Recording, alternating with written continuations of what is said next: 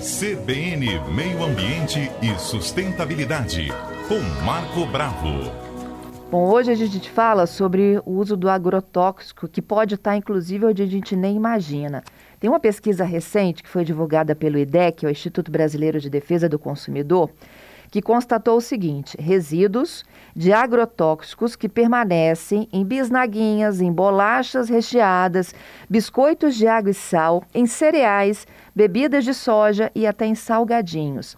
Foram analisados, gente, 27 produtos de oito categorias por esta pesquisa e dessas, seis apresentaram vestígios de defensivos dentro dos limites, tá? Permitidos pela legislação. Eu vou te dizer quais são.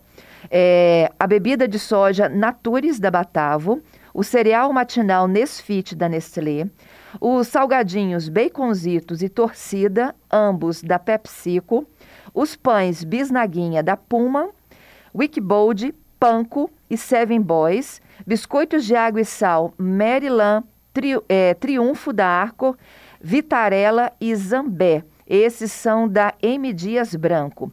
E os recheados, o Bono e o Negresco da Nestlé, o Óleo e o Traquinas da Mondelez.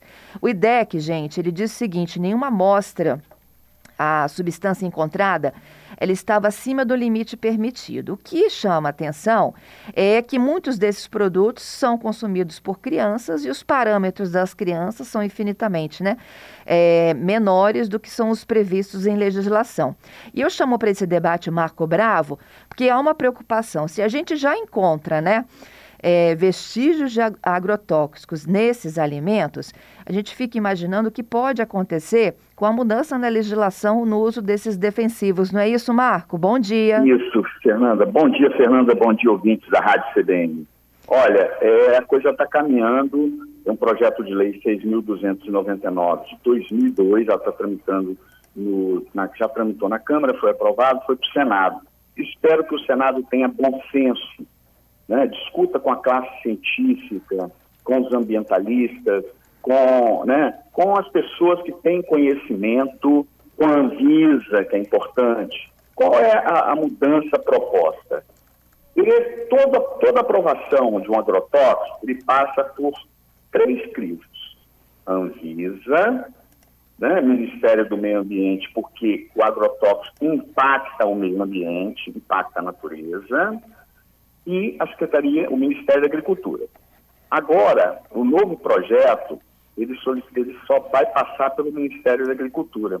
Isso. Então, dependendo do governo, da tendência do governo, aí vai abrir a porteira, vai liberar geral. O ano passado liberaram 500 tipos, 500 produtos, né, marcas de agrotóxicos é, foram liberados é, para uso no Brasil. E muitos desses agrotóxicos, inclusive o glifosato, né, que é, tem aí marca comercial chamada Roundup, é proibido em, na maioria dos países.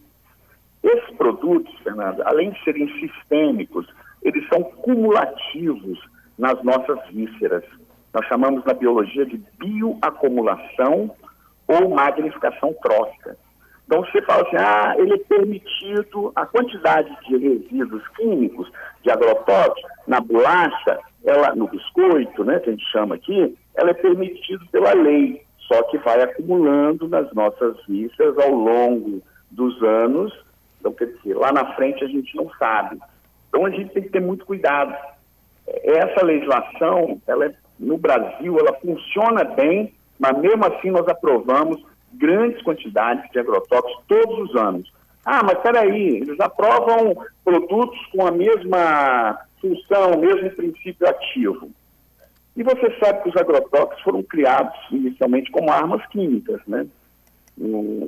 Na Segunda Guerra Mundial, depois na Guerra do Vietnã, com agente laranja.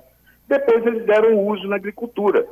Final da década de 40, nos Estados Unidos, eles aumentaram muito a produtividade, que é o aumento de produção por área, com o uso do agrotóxico, né, desses pesticidas, né, principalmente inseticidas, eliminando insetos, porém, eles observaram um aumento do índice de câncer de intestino nos Estados Unidos. Aí começaram a relacionar uma coisa com a outra, observaram que todos esses cadáveres, onde eles faziam autópsia, tinha DDT, né? É um, um organoclorado que já é proibido no mundo inteiro, é, nas vísceras dessas pessoas. Então eles pararam de utilizar o DDT nos Estados Unidos e exportaram para o Brasil. Quer dizer, sabiam que era venenoso, exportaram para o Brasil na década de 60, 70, né? E nós usamos aí até início da década de 80. O DDT era usado para tudo, para broca, para percevejo, colocava debaixo da cama para matar né, qualquer tipo de inseto, né, você dormia com o inimigo. Depois proibiram no Brasil a partir da Constituição de 88. Mas, como nós somos um país agrícola, né, a quarta produção mundial de alimentos é o Brasil, todo mundo acha que é o primeiro, não é o primeiro. Estamos aumentando a quantidade de uso. O agrotóxico é assim: vamos pegar um inseticida. Ele mata os insetos frágeis, mas seleciona os insetos resistentes. É dada, é seleção natural. No, no ano que vem, eu tenho que produzir um inseticida mais forte, que aqueles que sobreviveram geraram descendentes resistentes àquele produto. Então, por isso que todo ano eles lançam grandes quantidades de produtos. Porém, se a gente não tiver uma regulamentação e passar somente pelo crivo do Ministério da Agricultura, nós vamos perder o controle. Já tem o problema de metais pesados como mercúrio usado no garimpo, que está contaminando a água dos rios, alimentos. Nós chamamos de bioacumulação né, na natureza ele contamina o agrotóxico e o metal pesado, contamina a alga que está dentro do rio, o peixe come a alga, contamina o peixe, o peixe carnívoro come aquele peixe e vai chegar lá no final no homem. Nós estamos no topo da cadeia alimentar. Então, é muito, é muito preocupante tudo isso. Essa lei 6.299, ela deve ser discutida com mais profundidade. Porém, hoje nós temos um presidente da Câmara que ele aprova a toque de caixa, né?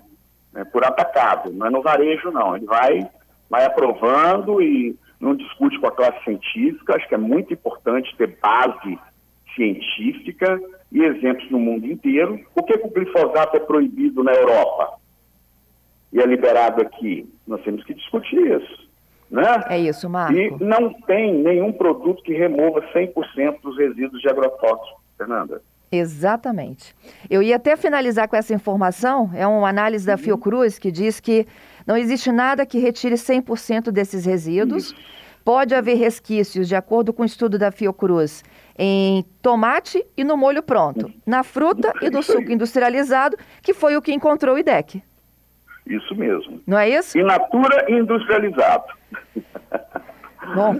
É, Vamos iluminar a cabeça desses nossos representantes aí no Congresso para que isso não aconteça. Temos oportunidade, né? Um ano de eleição. Estamos de olho, né, Marco? Estamos de olho, Fernanda. Obrigada. Quarta que vem a gente se encontra. Isso aí. Um grande abraço a todos os ouvintes da Rádio CDN.